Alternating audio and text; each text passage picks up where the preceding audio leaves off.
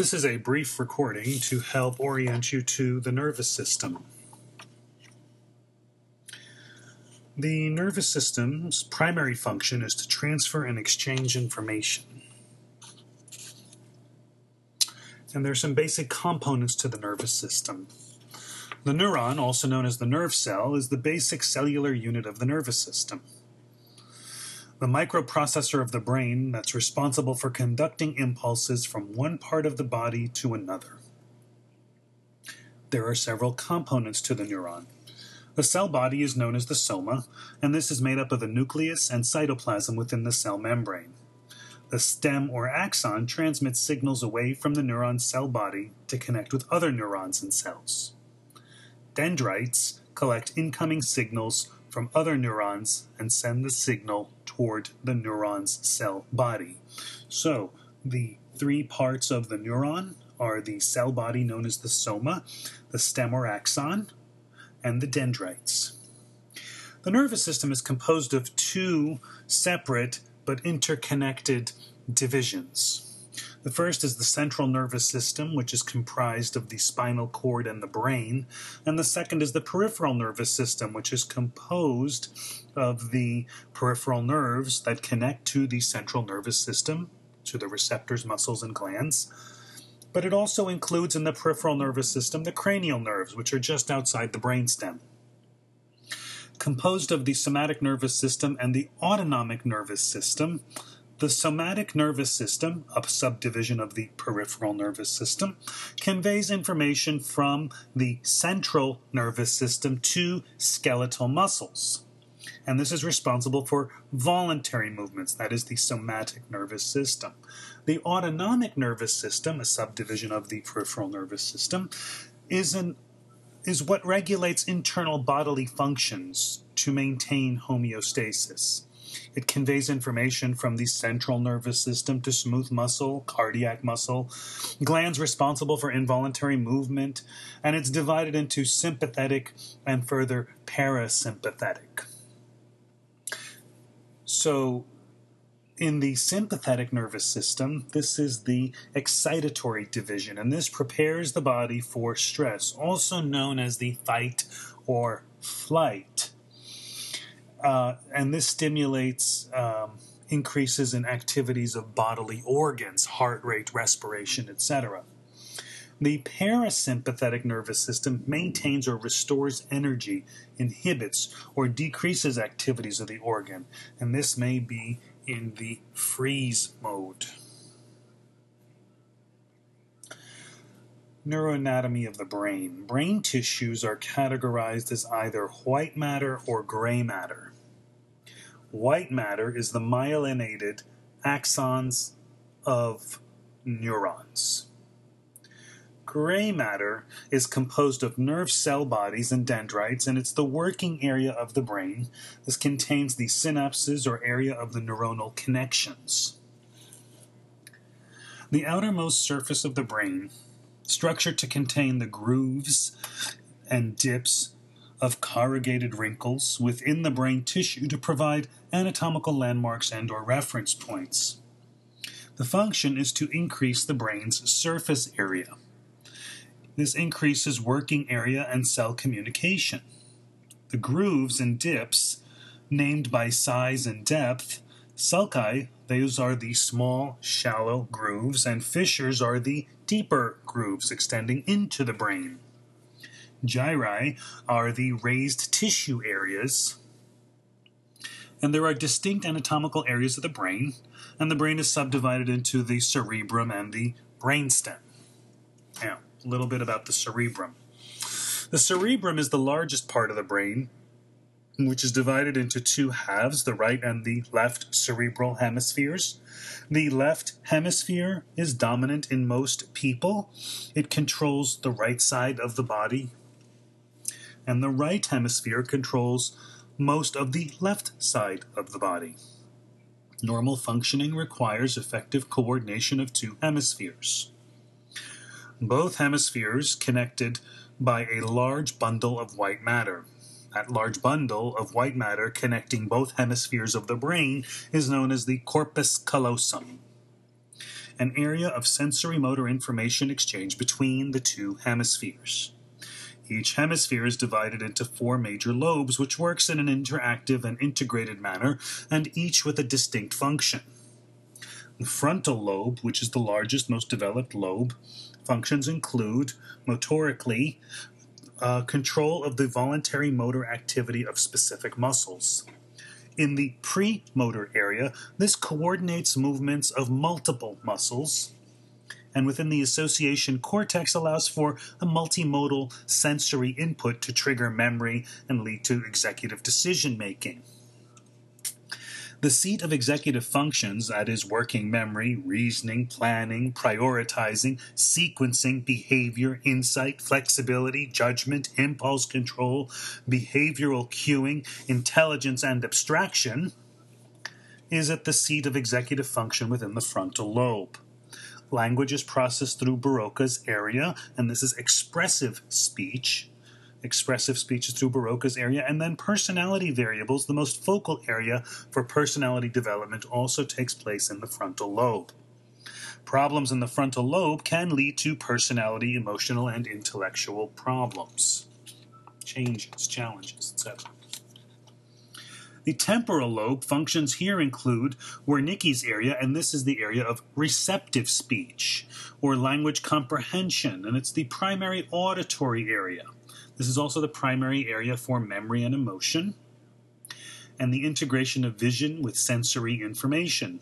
Problems in the temporal lobe can lead to visual or auditory hallucinations, aphasia, or amnesia.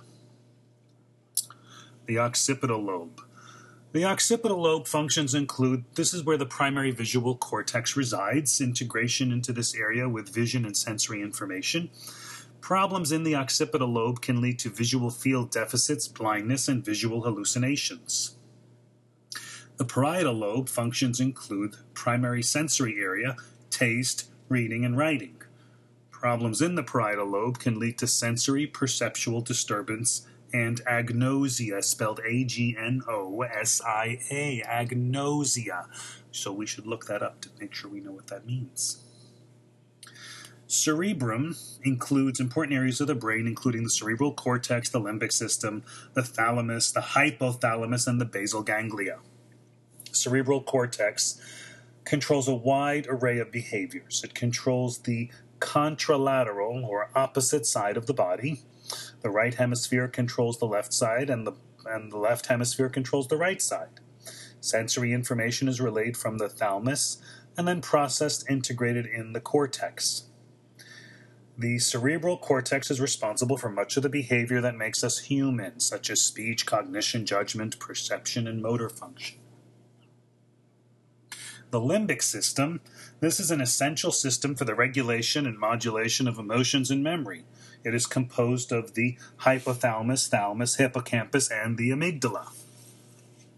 More specifically, the hypothalamus plays key roles in various regulatory functions such as appetite sensations of hunger and thirst, water balance, circadian rhythms, body temperature, libido, and hormonal regulation. The thalamus controls sensory relay, except for smell. Now, modulates flow of the sensory information to prevent overwhelming the cortex. They're, think of it as a delay processing center. This regulates also emotions and memory, and it's related to affective behaviors. The hippocampus regulates memory and converts short term memory into long term memory. And the amygdala is responsible for mediating mood, fear, emotion, and aggression. It is also responsible for connecting sensory smell information with emotions. The basal ganglia, also known as the corpus striatum, is the feedback system which modulates and stabilizes the somatic motor activity. Information is conveyed from the central nervous system to skeletal muscle through this feedback loop. The corpus striatum also plays a role in the movement initiation and functions in learning and automatic actions such as walking and driving a car. These are the automatic functions.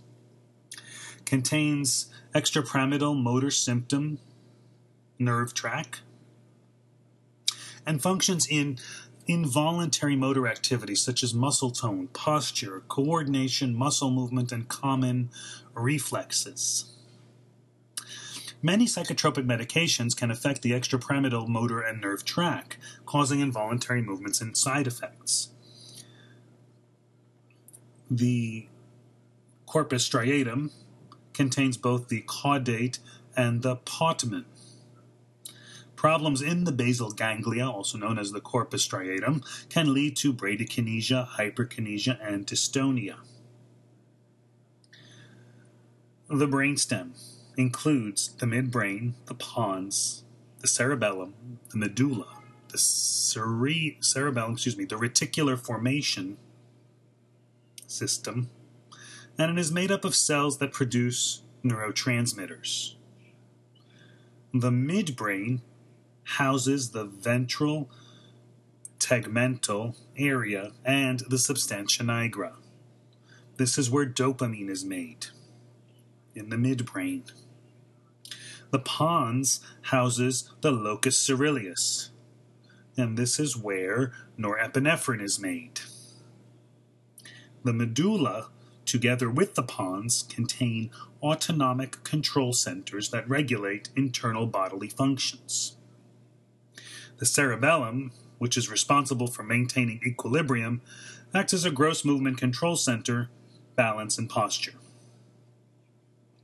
Each hemisphere of the cerebellum has an ipsilateral control, that is to say, the same side of the body of the cerebellum. So, right cerebellum controls right side, which is different than the cerebrum. Problems with the cerebellum can lead to ataxia and uncoordinated inaccurate movements. The Romberg test is an important test for detecting deficiencies in cerebellar functioning. The reticular formation system, this is the primitive brain.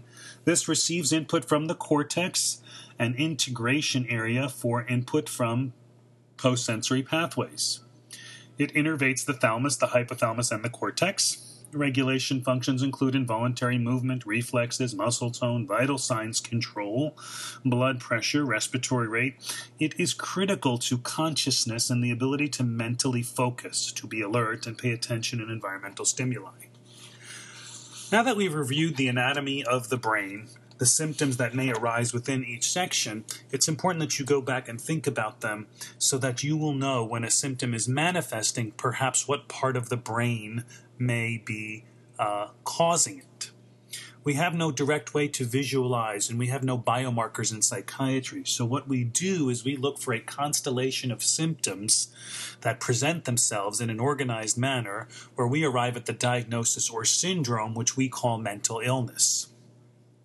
So it's important that you become very familiar with the different parts of the brain and the various functions they control, so that if I were to give you a test question that said uh, the patient is having difficulty uh, understanding and appears to have a receptive um, aphasia, you would know that I'm referring to, say, Wernicke's area.